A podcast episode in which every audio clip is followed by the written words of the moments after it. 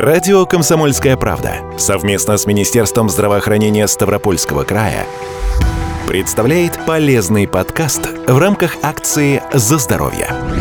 Ожирение – с каким количеством проблем сталкивается человек с лишним весом ежедневно, многие себе даже не представляют просто потому, что у многих из нас никогда не было и нет повода об этом задумываться. А ведь это больные люди, такие же точно, как страдающие от болезней сердечно-сосудистой системы, туберкулеза или онкологических заболеваний. Это в житейском представлении толстяк некий потешный, добродушный человек, иронизирующий над собой. Но чтобы представить, насколько таким людям непросто, попробуйте без лифта подняться на второй этаж, например, с большой и тяжелой коробкой в руках. Рассказывает врач-эндокринолог Ставропольской краевой клинической больницы Эльвира Сафарова. Ожирение вообще, можно о нем сказать, что это мультифакторное заболевание, но mm-hmm. это хроническое заболевание, потому что люди страдают длительное время и часто не обращают на это внимания. Оно характеризуется отложением избыточной жировой ткани и э, наличием осложнений. Ожирение бывает как э, изолированное, либо бывает э, связано ну, на фоне какого-то заболевания уже имеющего. Изолированное ожирение – это нарушение пищевого поведения приводит к ожирению. А о том, что мы сказали ранее, что ожирение на фоне других заболеваний, это уже, как мы можем сказать, допустим, эндокринные заболевания, либо другие какие-то заболевания, которые связаны с приемом препаратов, которые влияют, опять же, на вес человека. Помимо эндокринной системы есть еще и другие как бы заболевания, которые могут приводить к ожирению. Либо это какие-то психологические расстройства. Вот. Ну, их э, очень много. Заболеваемость ожирением в современном обществе растет не независимо от наследственных факторов. С 1975 по 2016 годы число людей, страдающих ожирением во всем мире выросло более чем втрое. В России и в большинстве европейских стран ожирением страдают около 20% населения, в США 36,2%. Кстати, современная медицинская наука ожирение рассматривает как хроническое заболевание обмена веществ, возникающее в любом возрасте.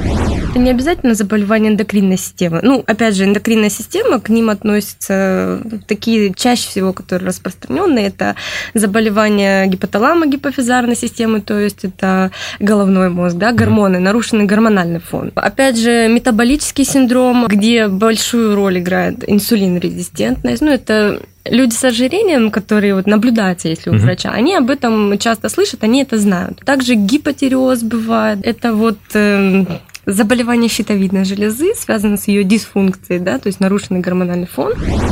Впрочем, врачи уточняют, часть этих заболеваний не напрямую, а опосредованно влияют на увеличение веса, что вполне закономерно. В человеческом организме все слишком сильно взаимосвязано, и болеть сам по себе отдельный орган не может. Вероятность инфаркта и инсульта, например, напрямую зависит от проходимости кровеносных сосудов. На проходимость кровеносных сосудов, в свою очередь, влияет образование холестериновых бляшек. Холестериновые бляшки появляются от избытка жирной пищи и недостатка растительных волокон. Эту цепочку можно пройти и в обратную сторону. При появлении недомоганий в сердечно-сосудистой системе физические нагрузки уменьшаются, но если вы при этом не изменили свой ежедневный рацион и режим питания, то увеличение веса вам не избежать, а там и до атеросклероза с инсультом рукой подать. Самая большая ошибка, которую делают люди с лишним весом, это когда пытаются решить свою проблему с помощью диеты.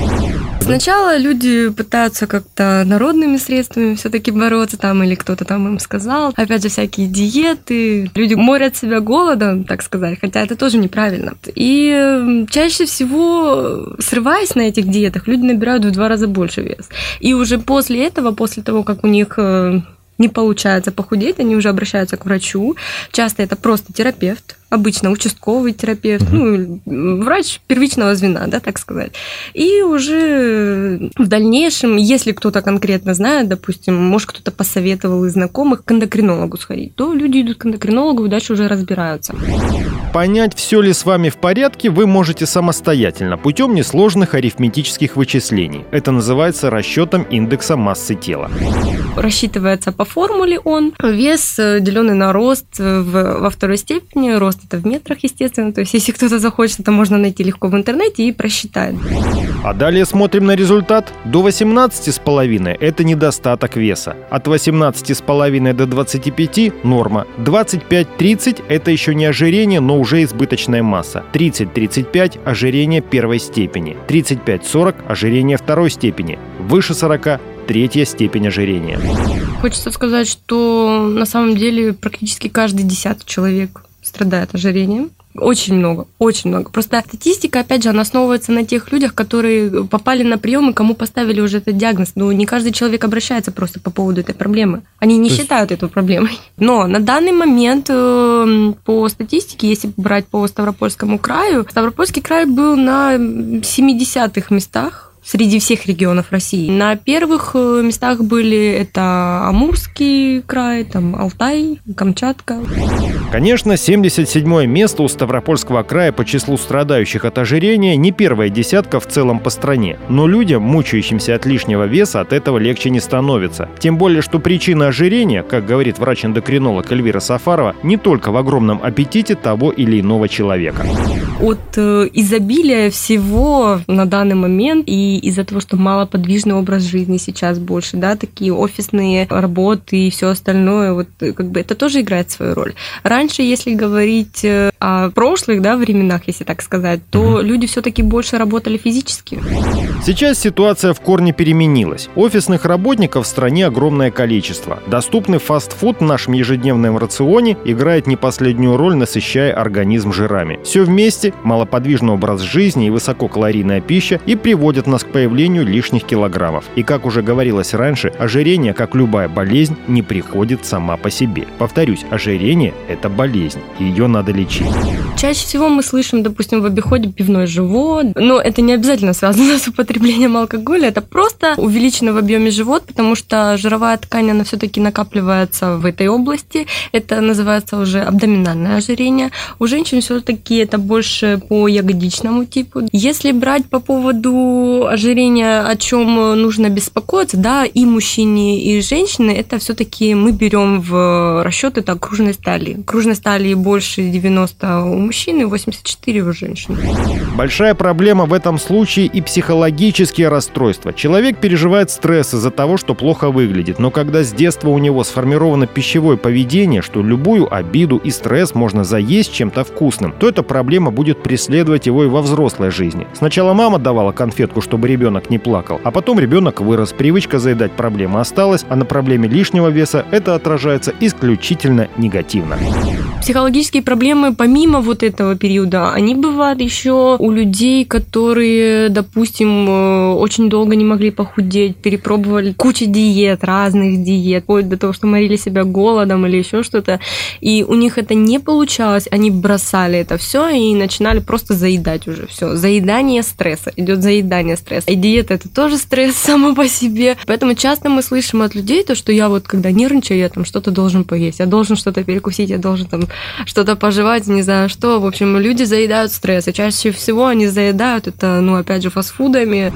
Что бы с вами ни происходило, надо просто идти к врачу. Напомню, лишний вес – это заболевание. Болезни лечат только врачи. И постановка диагноза в случае с ожирением не значит, что эндокринолог, посмотрев на вас и поняв по вашему внешнему виду, что у вас ожирение, сразу пропишет вам диету. Все гораздо проще.